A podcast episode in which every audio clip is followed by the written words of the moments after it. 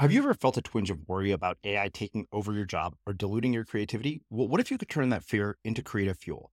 We've just published an amazing new ebook called The Four Keys to Success in an AI World. And this is more than just a guide, it's a deep exploration into the human skills that AI can't touch, the skills that are essential for standing out and thriving, no matter how much technology evolves. We're talking about real differentiators here like creativity, emotional intelligence, critical thinking, and much more. Inside, you'll find actionable insights and strategies to develop these skills, whether you're a creative person, a business person, or just simply someone who loves personal development. This isn't a story about tech taking over, it's a story of human creativity thriving alongside AI. Picture this AI as your creative co pilot, not just as a tool, but a collaborator that enhances your unique human skills. The Four Keys ebook will show you exactly how to do that and view AI in a new way that empowers you instead of overshadows you. Transform your creative potential today. Head over to unmistakablecreative.com slash four keys. Use the number four, K E Y S. That's unmistakablecreative.com slash four keys and download your free copy. Your child is your art. Your art is your child. Your child is in a burning building. Are you going to stand by the sidewalk and wait for the authorities to come? Uh, or are you going to go in the burning building and and and save your child. I, I don't know. You know, if you're going to stand by the sidewalk and wait for the authorities to come, are you going to be able to live with yourself if that building comes crashing down? And you know, I want to walk through the fire because I can't imagine not doing this thing. And so when people are looking for some sort of safe way, or, or when people ask me if they should write a book or something, my response is always, you do it if you have no choice. You do it because you you feel it so deep inside of you and it's such a strong feeling that you just can't see any other way.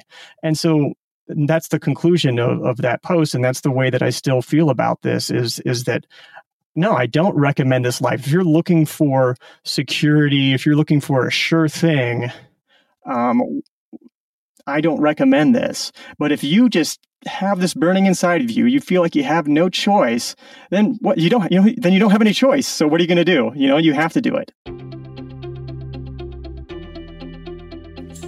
I'm Srini Rao, and this is the Unmistakable Creative Podcast, where you get a window into the stories and insights of the most innovative and creative minds who've started movements, built thriving businesses, written best selling books, and created insanely interesting art. For more, check out our 500 episode archive at unmistakablecreative.com.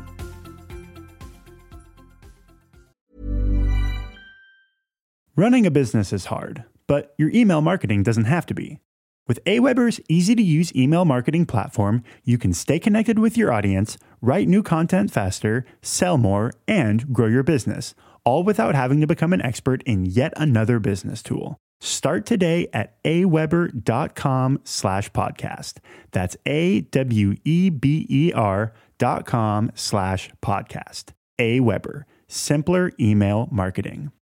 Millions of people have lost weight with personalized plans from Noom, like Evan, who can't stand salads and still lost 50 pounds. Salads, generally, for most people, are the easy button, right? For me, that wasn't an option. I never really was a salad guy. That's just not who I am. But Noom worked for me. Get your personalized plan today at Noom.com. Real Noom user compensated to provide their story. In four weeks, the typical Noom user can expect to lose one to two pounds per week. Individual results may vary.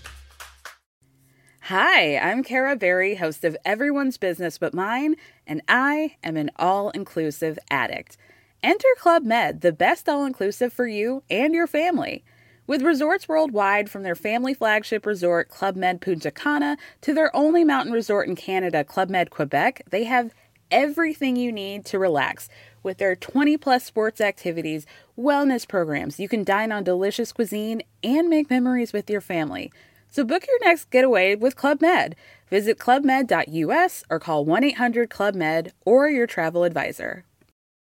Quality sleep is essential for boosting energy, recovery, and well-being. So, take your sleep to the next level with Sleep Number. With a Sleep Number smart bed, you can individualize your comfort level and enjoy a better sleep night after night. JD Power ranks Sleep Number number 1 in customer satisfaction with mattresses purchased in-store. And now the Queen Sleep Number C4 smart bed is only $1,599, a saving of $300 only for a limited time.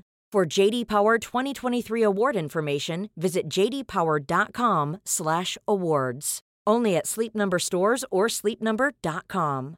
Introducing Wondersuite from Bluehost.com.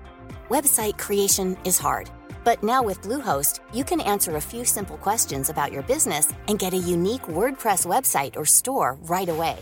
From there, you can customize your design, colors, and content.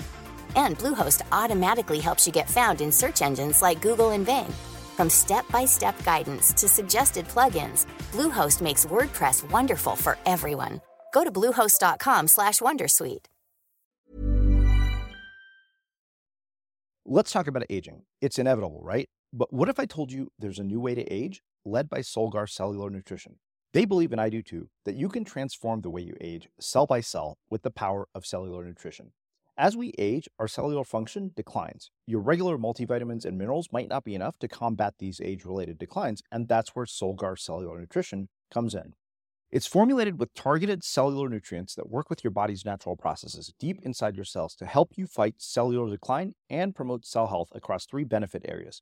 It supports cell energy, repair, and vitality, muscle strength, and even glutathione production to help protect cells. So let's own our healthy aging narrative. Visit cellularnutrition.solgar.com to learn more. Again, that's cellularnutrition.solgar.com to learn more. Solgar Cellular Nutrition. We go cell deep. These statements have not been evaluated by the Food and Drug Administration. This product is not intended to diagnose, treat, cure, or prevent any disease. David, welcome to the Unmistakable Creative. Thanks so much for taking the time to join us. Srini, I have listened to this podcast so many times. It's it's a huge honor to actually be on it. well, uh, one, thank you for for those kind words. Uh, so you and I, I met because we're both prolific writers on Medium. Uh, I think we write about similar subjects. We have very similar interests, and I think that you have really uh, an interesting and really sort of diverse career as a creative. I think in, in many ways you embody the realities of a creative career, all of which we will get into. But before we get into all that, I want to start by asking you where in the world did you grow up and what impact did where you grew up end up having on your life and the choices that you've made with your career? Ah, where did I grow up? Uh, you know, when you talk about God making a sorting error when putting you with your family, I feel like God made a sorting error uh, putting me where I grew up, which was uh, in Nebraska. I grew up in Omaha, Nebraska, so uh, kind of a suburban upbringing. Actually, at the end of a one eighth mile long dead end street on top of a hill, so kind of isolated upbringing, though you know not, not like a farm or anything. Um, and I will say that that upbringing I think really put some mental programming in me that I've really had to work to undo over the years. Uh, probably most, you know, uh, most strongly that when it came to creations, things that people make, whether it's a, a movie or a um, or a video game or a, a book, I think it was it was a very long time. I was well into my adulthood before I met anybody who made those things, you know. And so, for me, that meant that those things kind of came from another world. Uh, they came from people that weren't human. You know, only people in movies uh, did things like make movies. You know, there, there weren't people that I knew. You know, people that I knew, people in my neighborhood, lived your typical middle class lifestyle uh, where they might have a secure job my dad worked the same job for 37 years and you know they had their work life and then they'd, they'd come home and work wasn't something that they that they were particularly passionate about but it, it paid the bills and, and helped them get by and um, I, so how it actually uh, influenced me is is hard to say. I mean, I will say that when I do meet some, somebody from Nebraska, while there's a lot that we don't have in common in terms of of mindset. There's also a lot as far as uh, know, there's this like this midwestern um, reliability or, or uh, or, or, presence just from from not living in a particularly stimulating place, perhaps. Uh, I will say also though that Omaha, Nebraska is the home of Warren Buffett, and for about three years after college, I lived down the street from Warren Buffett, and so I would go jogging, and I'd you know right where his house was was about the right point for me to take a break. And so I'd kind of like walk by his house and, you know, maybe peek through the hedges a little bit or something. I'm ashamed to admit. But, um, you know, his presence was was always there in Omaha. Uh, my dad worked for a Berkshire Hathaway owned company. Um, and I will say that while I didn't, you know, aspire to be the richest man in the world or anything, uh, I have learned a lot. I think I learned a lot from having his presence be an important part of the place where I lived, in that he was somebody who was a very individual. You know, he, he could have uh, spent all of his career working on Wall Street, but he chose to live in Omaha. He had a, an original approach to in, investing. Uh, he really loved what he did and spent uh, all of his time doing it. And uh, I, I feel like I might have learned something from that as well. So if anything, a lot of what I am today is a reaction against uh, the social programming that I experienced and have had to fight to get myself out of from gr- growing up in Nebraska. Uh, but then there, I guess there's a, that Warren Buffett element a, a, as well, uh, which was to you know get me to think about uh, my own individual way of approaching things. How did you undo the social programming? Like, what were the things that caused it to change? Yeah,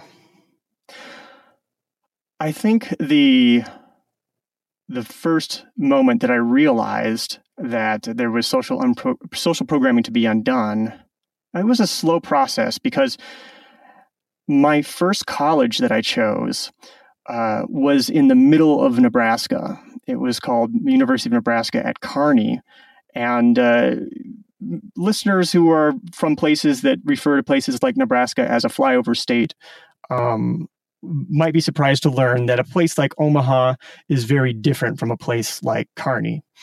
Uh, and so I didn't put a lot of thought into choosing a college. It wasn't something that uh, I, I, really got a lot of guidance on. Uh, and so I just kind of randomly chose this college because it was the one that everybody I went to high school with was not going to. And so when I arrived there, it was my first contact with the uh, concept that you could get in a car, drive for two hours, and be in a completely different culture. Uh, because in Kearney, I was the city slicker. Um, you know, everybody's chewing tobacco, listening to country music, uh, hunting raccoons for recreation. I'm not even exaggerating. And so it, it, it, turned out to be the wrong choice for me and I ended up transferring um, to a different school. And then through that school, I ended up doing a, a study abroad in Rome, Italy. Now, I think that uh, probably a lot of your listeners have, have gone on study abroads and maybe they had a similar experience, but mine was that that was my first contact with this idea that, wow, there are very different ways to uh, approaching life and to thinking about life. Um, and yes, I had had contact with that in you know in the middle of Nebraska, but this time it felt right or elements of it felt very right that oh you can do something with your free time besides watch football. Uh, you know and you can you sit in a square and sketch people that you see or or whatever. And it wasn't necessarily like everything clicked at once but it was the opening of pandora's box. It was a moment where i said to myself like oh oh shit. Like this this has blown my brain wide open. There's no way to go back. I'm going to have to rethink every little aspect of life and i can tell it's going to take a very very long time and that was you know uh, september 11th happened while i was there so it was you know 17 years ago. Uh, and I'm, I'm still in that process though things are a lot more solidified um, than they were before. And so i think you know i recognize that and then f- from that point it has been trial and error trying to reconcile differences between uh, what I imagine that the world could be like or what I imagine that I could be like and what the world around me is trying to tell me that I should be like or that the world should be like. And it's been a trial and error process that I have. Um, you know, I, have got the hang of a lot of it, but it's an ongoing uh, learning process. Yeah. Uh, what role do, does uh, having uh, somebody like a dad who's had a job at the same company for 37 years? Uh, I, I, think we, we share something very common here because my dad is a college professor, very similar. You, know, mm-hmm. you get tenure and that's it. You're kind of done. That is your job for life. And yet, you and I have chosen uh, paths and uh, trajectories in which the whole idea of a job for life is there's no such thing in the world that you and I play in. And I wonder when something has been such a deeply embedded part of your reality, how you gradually unwind that. Uh, and, and, and how does it play out in the relationships you have with your parents? Yeah, I mean, such a deeply embedded part of my reality that it, it, took me a long time to even realize that it was a part of my reality. You know, the sort of a, a this is water type of thing. Um, I will say, like, one thing that I'm really, really thankful for is that I'm a, a financially literate and responsible person. Um, I was always taught to save my money and to invest it well, and uh, you know, not to to avoid debt, things like that. And, and I've I've stuck to those things. Uh, now, the thing that happened though is that then when I started off uh, working in my 20s, I always had this thing ground into me like, yeah, save this much each year in your Roth IRA, and uh, you know, by by such and such uh, age, you're going to have a million dollars or or whatever.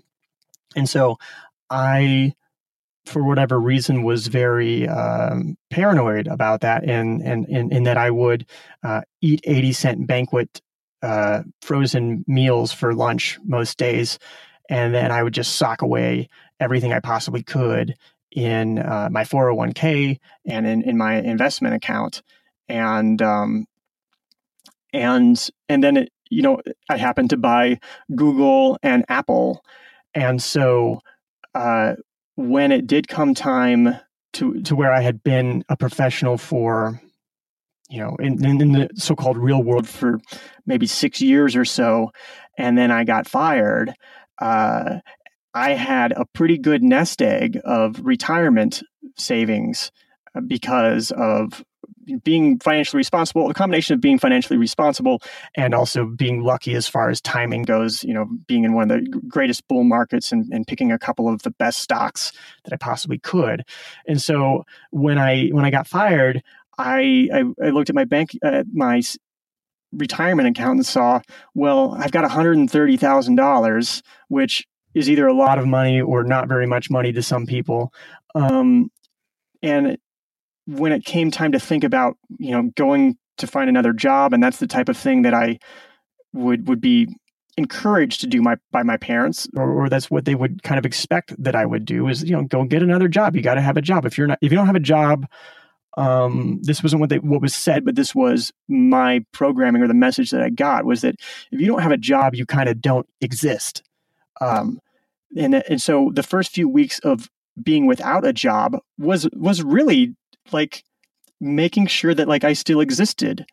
like, oh, I didn't just burst into flames because I got fired from my job and then didn't even look for a job, you know, those, those first few weeks or so.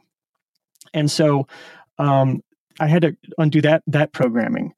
Uh, and then when it came time to to to look for another another job, or after, actually immediately upon getting fired from that job, uh, I thanked my boss because um, that moment I knew that I actually didn't want to be working there, that I didn't want to be working for anybody else, but I had just had such intense programming, cultural programming in my brain that I was afraid to leave and let go myself. And so I immediately, uh, again, was in this this uh, stage where I realized that, oh wow, uh, I'm going to need to figure some things out here, and it's going to take me a very long time.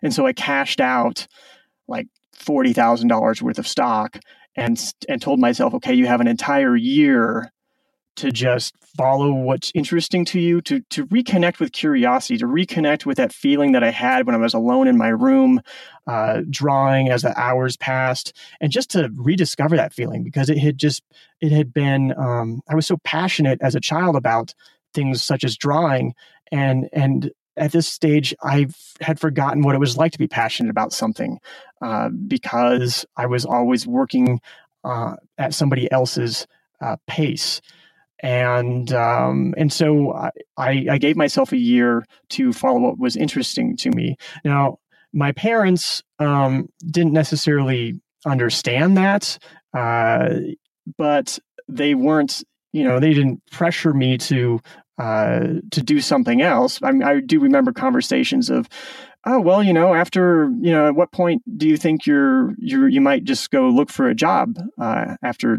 doing this thing on your own for a while? And I would you know search through the tributaries of potential cause and effect in my mind and i would just reach this conclusion like i don't i don't think that's ever going to happen. Um, because i had i had reconnected with that curiosity i had reconnected with that passion and when i uh, extrapolated what was happening in the present into the future uh, all i could see was how much i was learning every day and how much every time I learned something new, I also learned that there was way more that I wanted to learn and that I couldn't wait to learn tomorrow. And uh, and so you know, fortunately, they didn't give me too much too much grief on that. Um, and uh, you know, they they live, they listen to my podcast. They might be listening to this one even because they might have seen it on my on my social feed or something. So they've they've they've become fans. Uh, over time, but it, it's definitely been uh, me living this life and making these decisions that uh, they don't necessarily understand, that um, they probably wouldn't make themselves, uh, but they're still supportive of. Yeah, I think the the biggest thing for me uh, when I hear you say that is that they don't necessarily understand, and that's what I, I, came to see with my own parents that that their narratives were not from a place of malicious intent. It was just that I'm making choices that are completely out of their sort of uh, worldview and their model mm-hmm. of reality because of the fact that they were immigrants. They came here, you know, in the late like 80s or, or, late or early 90s and to them it was we need to work hard we need to get a, a paycheck and and you know it was interesting last night i uh, uh, uh, when I landed at the Denver airport, I ended up taking a Lyft, and the guy I was talking to was from Congo, and it I, I had such a de- uh, sort of moment of being very humble when he told me that he basically left a place that was torn apart by civil war. And i was asking him how many hours a day he works. And he's like yeah he's like i do 10 hours every single day. And i'm thinking to myself wow i should stop bitching about the things in my life. Mm-hmm. uh, it was a, a, you know work ethic at a, at a level that i had never seen. Uh, do you have siblings? I do. I have a brother and he is in finance. Um, and he is successful at it from what I can what I can tell. He doesn't talk about his work a lot, but you know has a nice house and a nice car and a nice family. Uh, again, uh, a very different uh, mindset, a very different uh, way of approaching the world. Uh, actually, I was really shocked the other day. He texted me out of nowhere and was he had read my book and was saying how much he liked it and everything. And I was just blown away because uh, it's it, it, you know he he he never also never seemed to really understand what I was doing or even be that concerned with with what I was doing, or at least that was uh, my perception of it. Hmm. So uh, you mentioned uh, growing up in the Midwest, and uh, my sister happens to have gone to med school at in Omaha, so I've spent a little bit of time oh, there. Wow.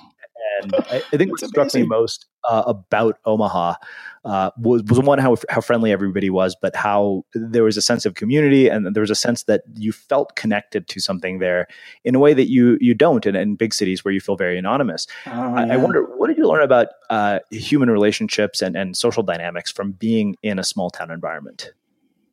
It's hard to know what I learned because uh, you know again it, it, was it was water to me and. I, I, I, can relate to that idea of being connected, though, to a community. Not so much that I experienced that a lot when I was living, growing up in the suburbs or the you know the outskirts of Omaha, which was something that, especially in my adolescence, I grew to not enjoy because you couldn't really walk anywhere and everything was um, just seas of cookie cutter houses and stuff. But then uh, after I graduated from college and tried to get jobs other places and ended up back in Omaha and got a job at an architecture firm where I really knew uh, or was connected with all the construction of new buildings that was going on in the city. And the city was really uh, starting to boom at that time. And I was uh, overseeing this map where you know I knew where the the new performing arts center was going in or where this new condo building was going in, and I and I knew uh, the players in civic life, uh, and that was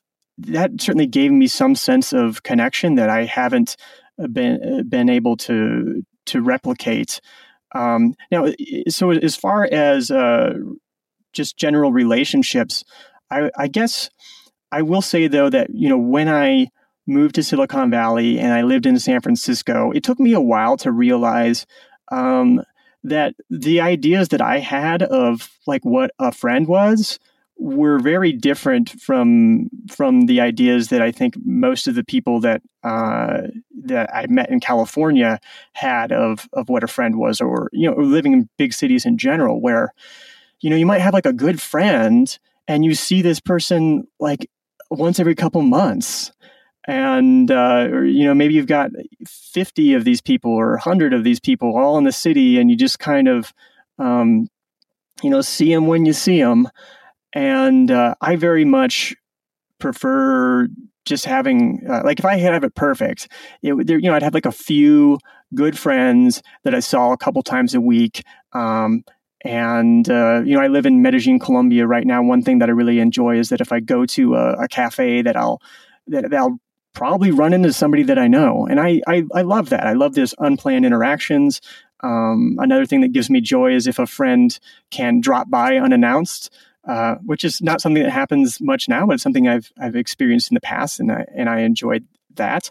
Uh, I like to have uh, space for for friendships. I like to um, I like to have smaller group conversations. Uh, you know, one of the things that I remember experiencing living in San Francisco, and part of it was probably my age of you know mid twenties and such was that it seemed like everybody was invited everywhere you went. You know, like oh, we're going to go to, uh, you know, oh, I have a friend uh, who's coming into town from college, and uh, we're going to go to dinner. Do you want to come along? And I'm thinking like, you haven't seen this person in three years. You want me to join you for dinner? Isn't that going to be some sort of an imposition? Because it would be for me. Yeah. And uh, the attitude was was was not that way. So that was uh, an interesting juxtaposition for me. Yeah. Yeah. The other uh, thing that struck me is that you mentioned uh, growing up around Warren Buffett, and I knew that you had spent time in Silicon Valley. And I wonder when you have the contrast of a billionaire like Warren Buffett who chooses to live in the same house for pretty much his entire life, doesn't spend his ungodly amounts of money on anything extravagant. And then you go to a place like Silicon Valley, where I think the opulence is fairly on display. It, it, it, I don't think people really hide the fact that they have money in Silicon in Silicon Valley or in San Francisco. And I wonder, having been exposed to those two contrasts when it comes to wealth and to money, how did that impact your own narrative? Yeah, around wealth and money. You know, I, I will say though that when I was in Silicon Valley, I feel like it was different from how it is now. I, I arrived in Silicon Valley in August of 2005. I left uh, July 1st, 2008. So I was really there just as there was kind of be- becoming an upswing after the dot com crash. And um, it was really fortuitous because it was very much an accident. I got discovered by a startup founder in uh, who was founding a startup in Silicon Valley and who was taking business trips to Omaha and decided that was where he was going to source a, a designer. And so I got discovered by them and then moved out to Silicon Valley. And I had no real frame of reference about entrepreneurship or he would talk about venture capitalists. I didn't know what he was talking about. I didn't know what that was. Um, but I, I found myself in Silicon Valley, and I found myself looking for some some kind of community, and that's when I you know, got involved with the the tech community and realized that uh, a lot of the skills that I had built up in web design and design were were in demand and were interesting uh, to people. And so at that period of time, I feel like it, it really wasn't so much about wealth; that it was um, a, a, lot about uh, passion. You know, you could go to these.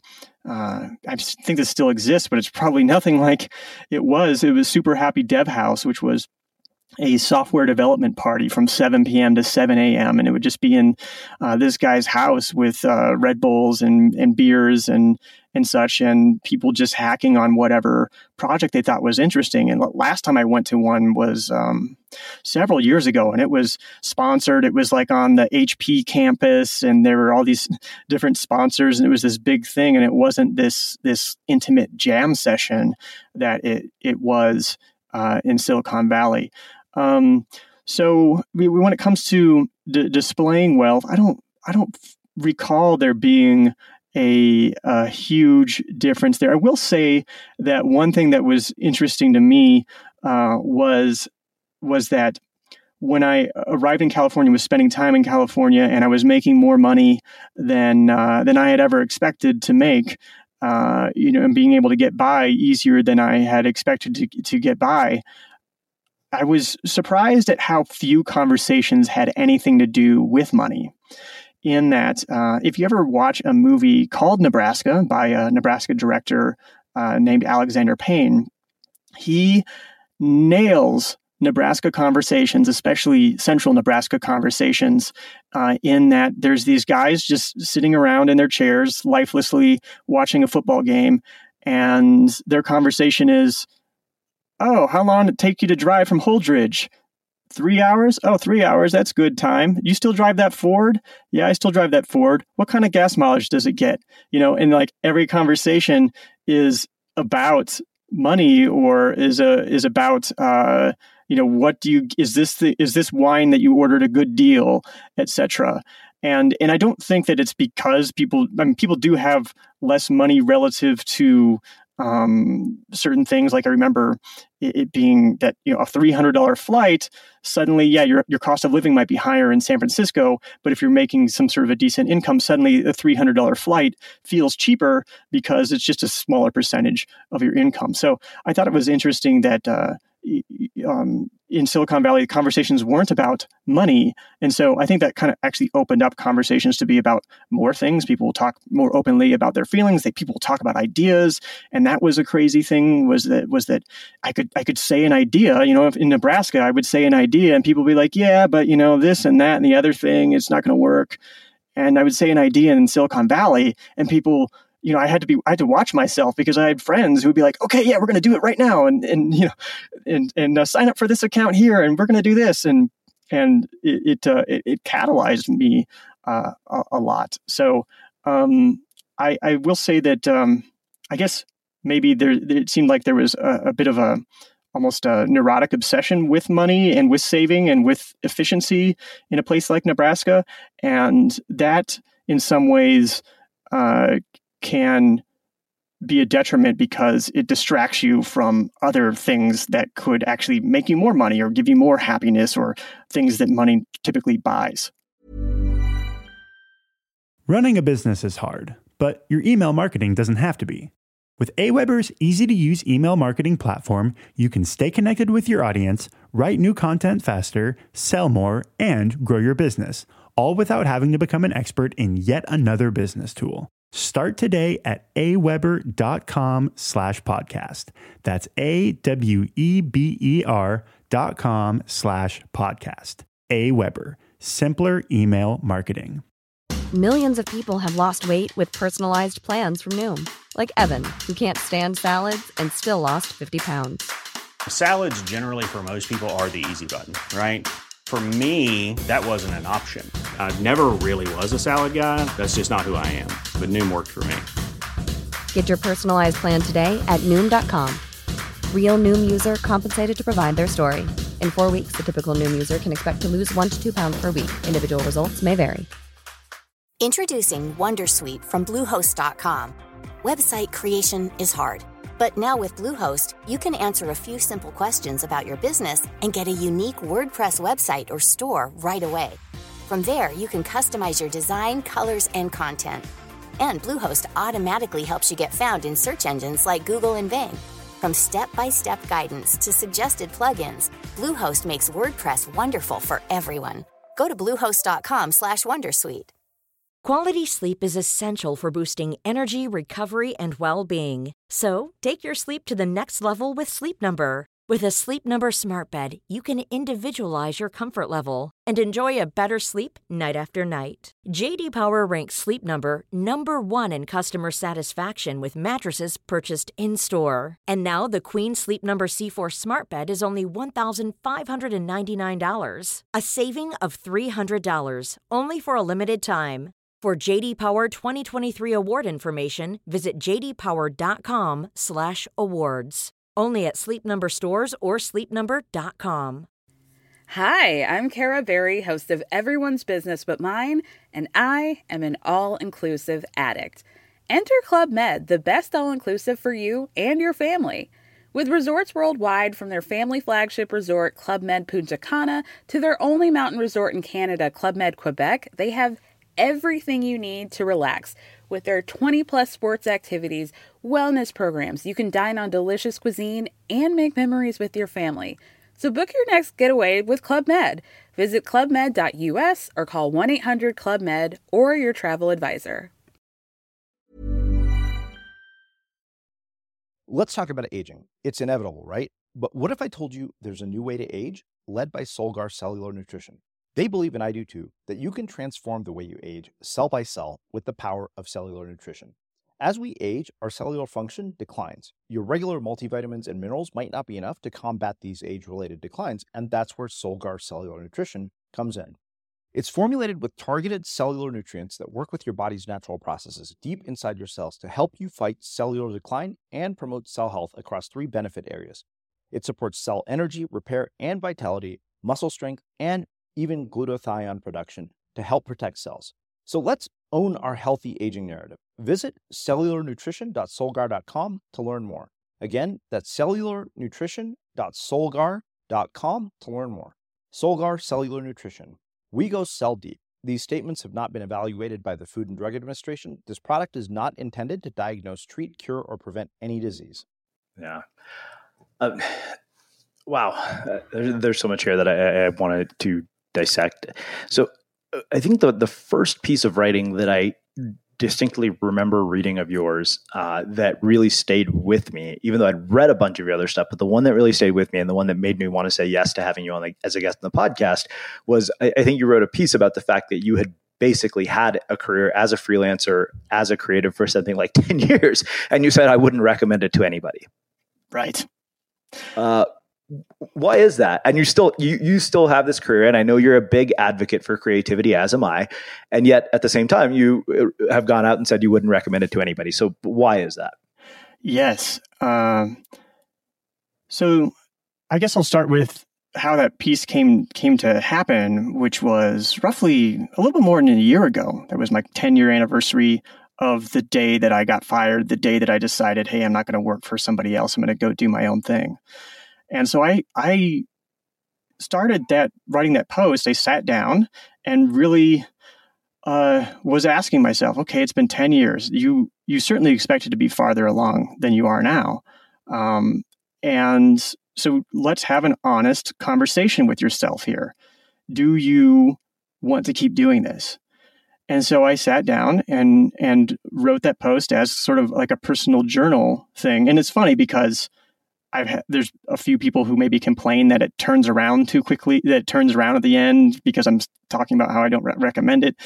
Um, but it's really it was a personal blog, a personal journal. I didn't submit it to any publications, but I put it on Medium because uh, because I'm a writer, and that's part of the job of being a writer is to put you spill your guts out there and, and, and put them on on the internet. And uh, it was one of my most successful posts ever, seventy five thousand views or something uh, at, at, some point and and you know three quarters of the way through this post i had to like stop and, and cry for a bit because i I'm, i i real i came to this realization that you know while this has been very tough um, while I am not where I expected to be, uh, that I really don't feel like I have any other choice.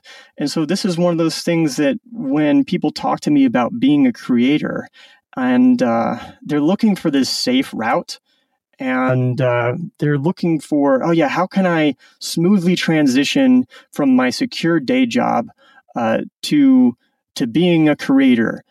And when I say being a creator, I don't necessarily mean like, oh, I'm freelancing for clients. I mean like, you don't necessarily know exactly what it is that you want to be doing, but you know that there's something and you need to discover it and you need to figure out a way to make a living doing it. Um, that's a long process. And I, you know, I, I hear all sorts of practical advice from other people about how to make a transition like that, how to do it safely. But I can't imagine it being that way because I think of it like you, your, your child is your art your art is your child. Your child is in a burning building. Are you going to stand by the sidewalk and wait for the authorities to come? Uh, or are you going to go in the burning building and and and save your child? I, I don't know. You know, if you're going to stand by the sidewalk and wait for the authorities to come, are you going to be able to live with yourself if that building comes crashing down?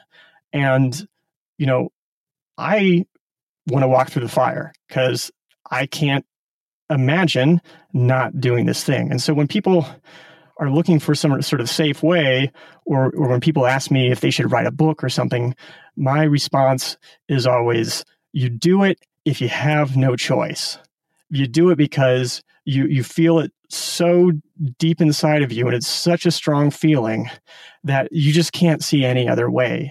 And so that's the conclusion of, of that post and that's the way that i still feel about this is is that no, I don't recommend this life. If you're looking for security, if you're looking for a sure thing, um, I don't recommend this. But if you just have this burning inside of you, you feel like you have no choice, then what you don't, you know, then you don't have any choice. So what are you going to do? You know, you have to do it. Yeah. Uh, thank you, one for for being so open and, and, honest about your experience with this. I think that uh, it's a really nice idea that we could package this up into formulas. I mean, it, it makes wonderful book titles like the Four Hour Work Week, and yet I, I, think that it uh, requires a, a certain willingness to stand in uncertainty and also know that okay, yes, there's a tremendous amount of uncertainty and a lot of bad things can happen, but I also love uh, what my friend Rima Zaman says. She said, uncertainty is also a form of limitlessness. And we don't see that often when we're in the midst of uncertainty. Uh, you mentioned this feeling of not quite being where you want to be, which I, I, I, feel that I can relate to. Uh, I, I, feel like I, have seen people who have started their work long after we did, uh, who have bigger audiences and reach more listeners. I know, have, doesn't it just drive well, you nuts? well, yeah, yeah, and then, then there are people who've sold more books than I have, um, who haven't been around as long, and and yeah. you know, I, I think that tendency to compare is fueled uh, and amplified by by social media and the fact that we can see all of this. But yeah. what I wonder is how you reconcile that sense of okay, I'm not quite where I want to be with yeah, but I still have this desire to to bring something into existence. And and how do you move forward uh, and balance those two things? Yeah, I uh, I mean I see it as the wanting to be in any sort of place is is like the enemy of doing creative work. I mean, it's what it's what your book is about. Audience of one, you know, is, is, that if you're worried about some sort of result, some sort of output, um, that that can distract you from reaching into yourself and doing work that's actually going to resonate with people. Now, that doesn't mean that. Uh, I guess I have the tendency, maybe it's because of my Nebraska upbringing, to to try to find you know some sort of um, financial viability to what I'm doing, to find try to find that the product market fit, to try to make something that other people want. Um, you know, like the Walt Disney quote, we we don't make movies to make money, we make money to make more movies. Um, but the same, but I think that I have a tendency to go towards that. So I have to constantly, I have to very often uh, check myself in a way, and that's kind of what that blog post when I sat down to write that uh, and do the exploration. That's what it did for me. Was it it it helped me reconnect with uh, with how I really feel about doing this type of work, about learning things about the world, about having conversations on my podcast, about reading books, about uh, mixing all that together into a worldview and an understanding of the world, and then putting that out in the world as as something uh, that can be of use to people. Uh, so, yeah, I, I it's it's a little bit of back and forth. I think I have a tendency to to go towards trying to make things market viable, but I but the thing that gets me out of bed in the morning um, is is the thing about uh, reconnecting with my curiosity and my passion for things and and moving forward with that and um, you know, it's tough because, you know, I'm 39 years old. I don't have uh, a family. It's not necessarily something that like I feel any sort of drive to to have, but it's you you you start to look at you compare yourself and you look at other people and you look at where people are with with their lives in in various things and and you, you can't help but but make those comparisons. Um, now, fortunately, uh, when I do remind myself to to reach in and and and find that truth to find my truth that does make my work more resonant. Like i said that that blog post where i really sat down and uh, tried to be as honest with myself as i could that really resonated with a lot of people uh, apparently resonated with you.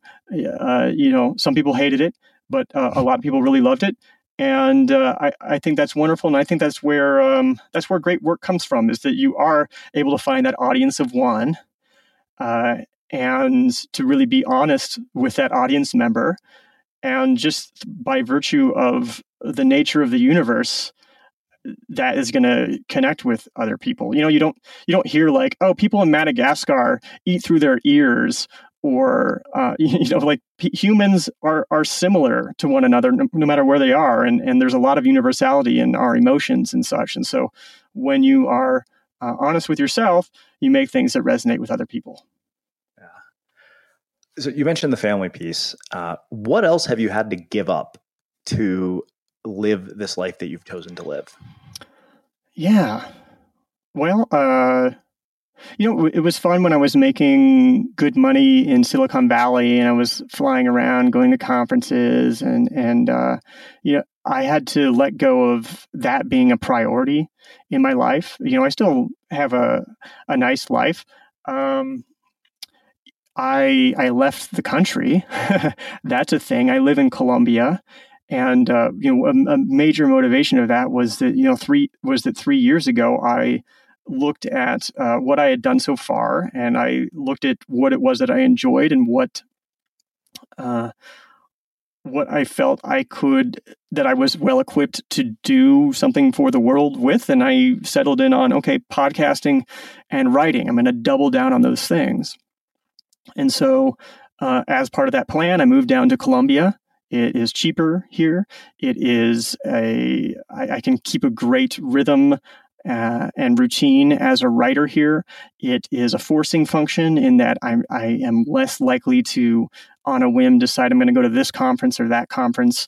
Um, but you know, in that pivot, in trying to f- gain my footing as a writer and a podcaster and making a living out of it. You know, I don't, I like couldn't afford to live where I was living before in in Chicago.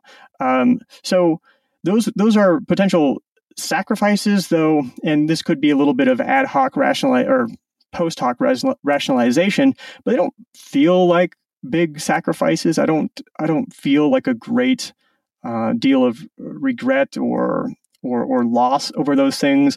I guess if I did, then I wouldn't have made the quote unquote sacrifices in the first place because everything is is a trade off.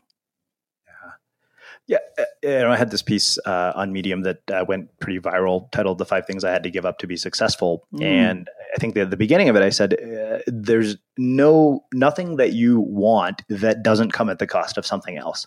Everything in your life has an opportunity cost, and you will have to give up something to get what you want more than anything in the world. Uh, I wonder when you make such a drastic change to your external environment, like moving out of a country, does it help to undo the social programming that's been so deeply embedded in your life early on? Oh, wow. Absolutely. Um, I will say that by the time I did move down here, it, I, it, it already felt like it was my home. Uh, I had already been coming to Medellin for uh, several years. I first came six years ago for a couple months. Uh, and I kept coming back every six months or so. I started a relationship down here and uh, just started to grow to the point where uh, I fell not necessarily out of love with Chicago, but Chicago didn't have its grip on me the same way that it did uh, previously, and um, and then and then moved down here. Now, one of the really interesting things that uh, would happen whenever I would come down here is, as you can imagine, Colombia is a very different culture. It's especially very different in terms of um, the sense of time, the sense of patience, in that, um, you know, if there's a long line at the grocery store, there can be a 20, 30 minute line at the grocery store, and people aren't really complaining. They just kind of put there's some plastic chairs they put them down and they sit, sit down their their grandmother in the plastic chair and and they wait. And uh, americans we're not like that. I'm certainly not like that or at least not by nature. And uh, i find it a, a really useful sort of patience therapy for me because what i would see happening is uh, this idea of time and, and and various other things whenever i would come down here it would there would be some friction for the first few weeks, the first several weeks. And then usually I would hit like, there would be something that would happen where I would kind of have a meltdown because I just can't take it anymore. Like things aren't, aren't working. Uh, things are taking too long. Uh, nobody seems to care about uh, any sort of urgency in things. And I would kind of have a meltdown. And then right after that, I would suddenly be in the rhythm with things and I'm and I'm feeling relaxed and I am feeling more present and I'm and I'm not feeling insecure about the types of things that I feel insecure about when I'm in the United States. And that was a really interesting experience, especially because then I would come back to Chicago because I would come here every winter for a couple months, uh, and then I would go back to Chicago, and it would be like I was watching animals in an aquarium or something. Like I could see the way that the you know we all no matter where you live, there's a cultural programming, the matrix that is. Um, that is shaping people's behavior. And I could see people's behavior being shaped by maybe their insecurities or uh, by what they feel like they want from the world, uh, by their expectations. And I could see all of that.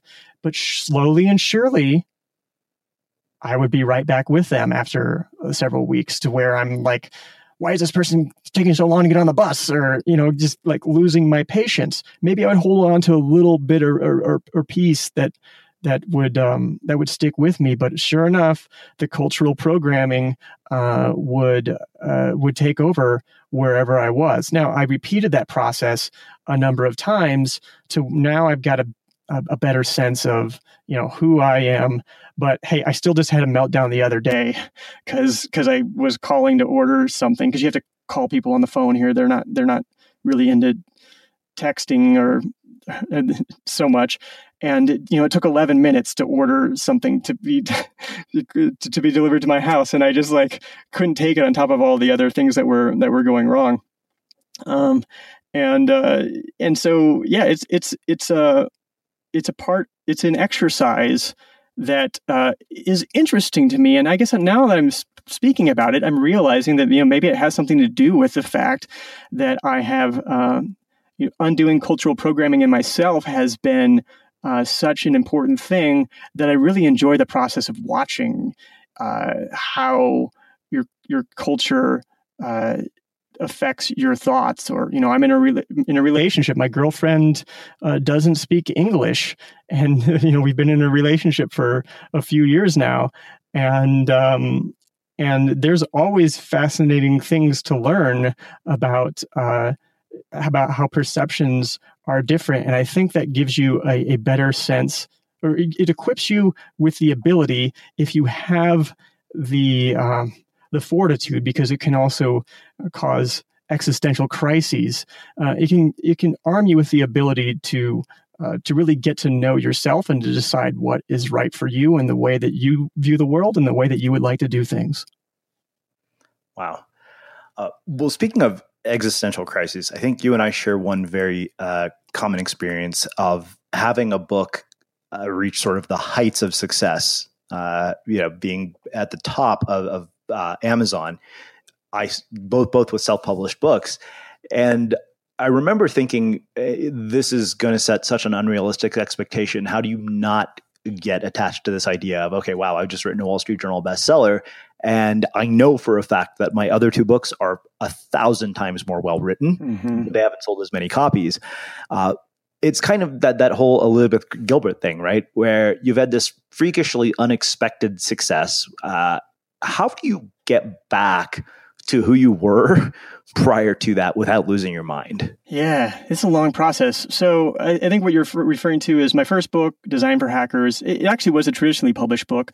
Uh, ah, it okay. made it to the top 20 on Amazon. Not a Wall Street Journal bestseller, but in its niche, that that's insane. Um, and so that was a really insane thing. And that was uh, that was an experience that really messed with my head in a lot of ways. And I, I have been thinking about that. Um, I guess one th- it was funny because in, in some ways having that accomplishment happen was i'm like ashamed to admit this i sort of felt like oh yeah of course like i uh, i have believed myself to be somebody with something to offer the world um, I, I, have believed myself to be this smart, great person for so long, and now finally it's validated.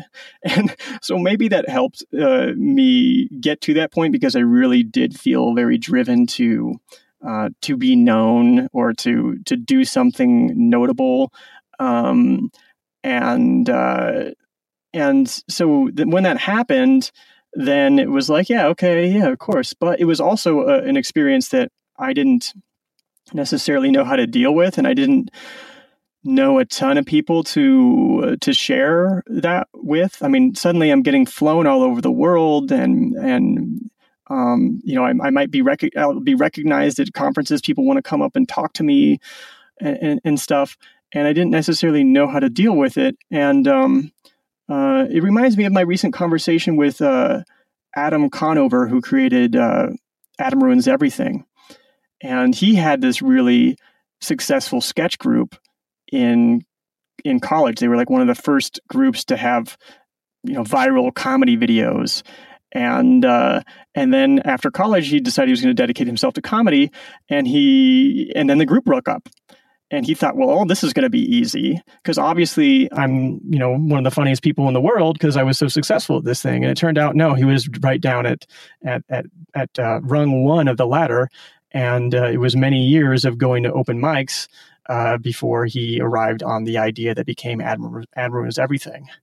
And so, um, you know, it was six years between me publishing that book and publishing my latest book, The Heart to Start, which uh, is aptly titled because that was the struggle that I went through, is just uh, teaching myself to to start uh, again and to to recognize that okay, there was a lot of luck that played in um, in in my first book success. And it wasn't necessarily just because you're the smartest person and the coolest person in the world then that you can just write about anything and people are going to be interested in it. No you've got to reach back into yourself. You have to reconnect with your curiosities. You have to have the bravery to explore those things down these um, these these unbeaten paths that it takes you and you have to trust that they're all going to converge in into something uh, that is uh, true to you and that does something for people as well.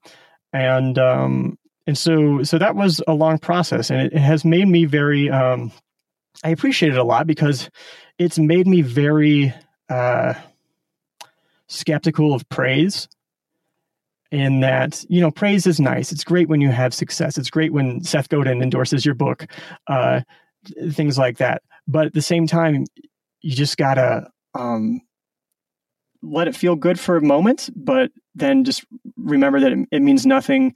And if you let it mean something that it's going to interfere with uh, with what's important to to doing work that uh, that is true and and work that resonates with people again. Hmm.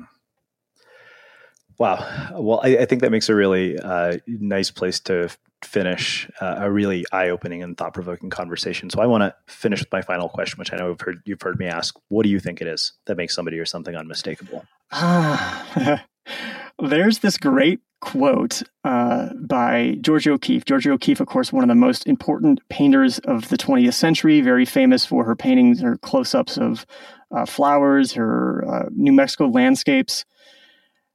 And uh, before I say this, I'll, I'll, let you know that George O'Keeffe was a was a was a, a kind of snarky misanthrop- misanthropic character, so much to the point that uh, she once hired a deaf housekeeper so she wouldn't feel pressured to uh, have conversation. Um, so this fan asks her, Georgia, why don't you sign your paintings? And that's a great question. Like, why would an artist not sign a painting? That's how, that's how you you know the painting's done, right? Because it's it's signed. And her response was, why don't you sign your face? And uh, it's a snarky response because you can just add your face to anything and it makes it sound snarky. But it's also really brilliant because you instantly recognize that, oh, yeah, like a face. It, it, there's there's nothing more unmistakable than a face. You can you can run into a person two years after meeting them for five minutes, and you're like, I, I know you from somewhere. I recognize your face. Uh, and so, where does a face come from? A face comes from uh, probably our, our, DNA. Now, where does what we create come from? Or, um, I think that uh, uh, Twyla Tharp would call it our creative DNA, is where our creations come from. Now, that actually can sound kind of depressing because what can you do about your DNA? What can you do about your genetics? Well, it turns out there's this field of uh, epigenetics, which has shown that our behavior and our experiences shape our gene expression. That you might have certain genes, but they kind of get switched on and off based upon your behaviors. And so you can do the same thing with your creative DNA. That you you if you want to make something unmistakable, you start with your your DNA, which might be you know influences uh, from various other related artists or from philosophy or whatever. But at the same time, you're taking action so that you are using that DNA to create things, and in that process, you're discovering something about uh, about your DNA and you're expressing your creative DNA in this new way. And I think that's ultimately what makes something unmistakable is the ability to to uh, be influenced by something, but also take actions to uh, truly find your personal creative DNA. Hmm. Wow. Well, I think that makes a really beautiful and poetic end to our conversation. Where can people find out more about you, your work, and everything that you're up to? Oh, thank you so much for for asking. Thank you for having me. Uh, I have a podcast called Love Your Work. Srini is on the podcast as a guest. I also have uh, talked to Seth Godin and James Altucher and uh, behavioral scientists and dancers and chefs. Uh, kind of a lot of overlap between the interests that you would you would have if you were listening to to uh, Unmistakable Creative and if you were listening to to Love Your Work. New book is uh, is The Heart to Start. I am active on Twitter at, at Kadavy, and the blog is kadavy.net. Awesome. And for everybody listening, we will wrap the show with that. Thank you for listening to this episode of the Unmistakable Creative Podcast. While you were listening, were there any moments you found fascinating, inspiring, instructive, maybe even heartwarming? Can you think of anyone, a friend or a family member who would appreciate this moment? If so, take a second and share today's episode with that one person because good ideas and messages are meant to be shared.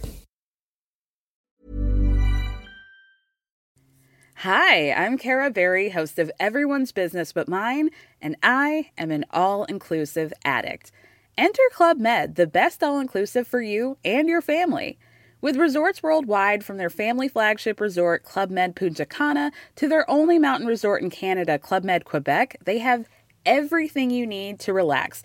With their 20 plus sports activities, wellness programs, you can dine on delicious cuisine and make memories with your family. So book your next getaway with Club Med. Visit clubmed.us or call 1 800 Club Med or your travel advisor. Have you ever felt a twinge of worry about AI taking over your job or diluting your creativity? Well, what if you could turn that fear into creative fuel? We've just published an amazing new ebook called The Four Keys to Success in an AI World. And this is more than just a guide, it's a deep exploration into the human skills that AI can't touch the skills that are essential for standing out and thriving, no matter how much technology evolves. We're talking about real differentiators here like creativity, emotional intelligence, critical thinking, and much more. Inside, you'll find actionable insights and strategies to develop these skills, whether you're a creative person, a business person, or just simply someone who loves personal development. This isn't a story about tech taking over, it's a story of human creativity thriving alongside AI. Picture this AI as your creative co pilot, not just as a tool, but a collaborator that enhances your unique human skills. The Four Keys ebook will show you exactly how to do that and view AI in a new way that empowers you instead of overshadows you. Transform your creative potential today. Head over to unmistakablecreative.com slash four keys. Use the number four, K E Y S. That's unmistakablecreative.com slash four keys and download your free copy.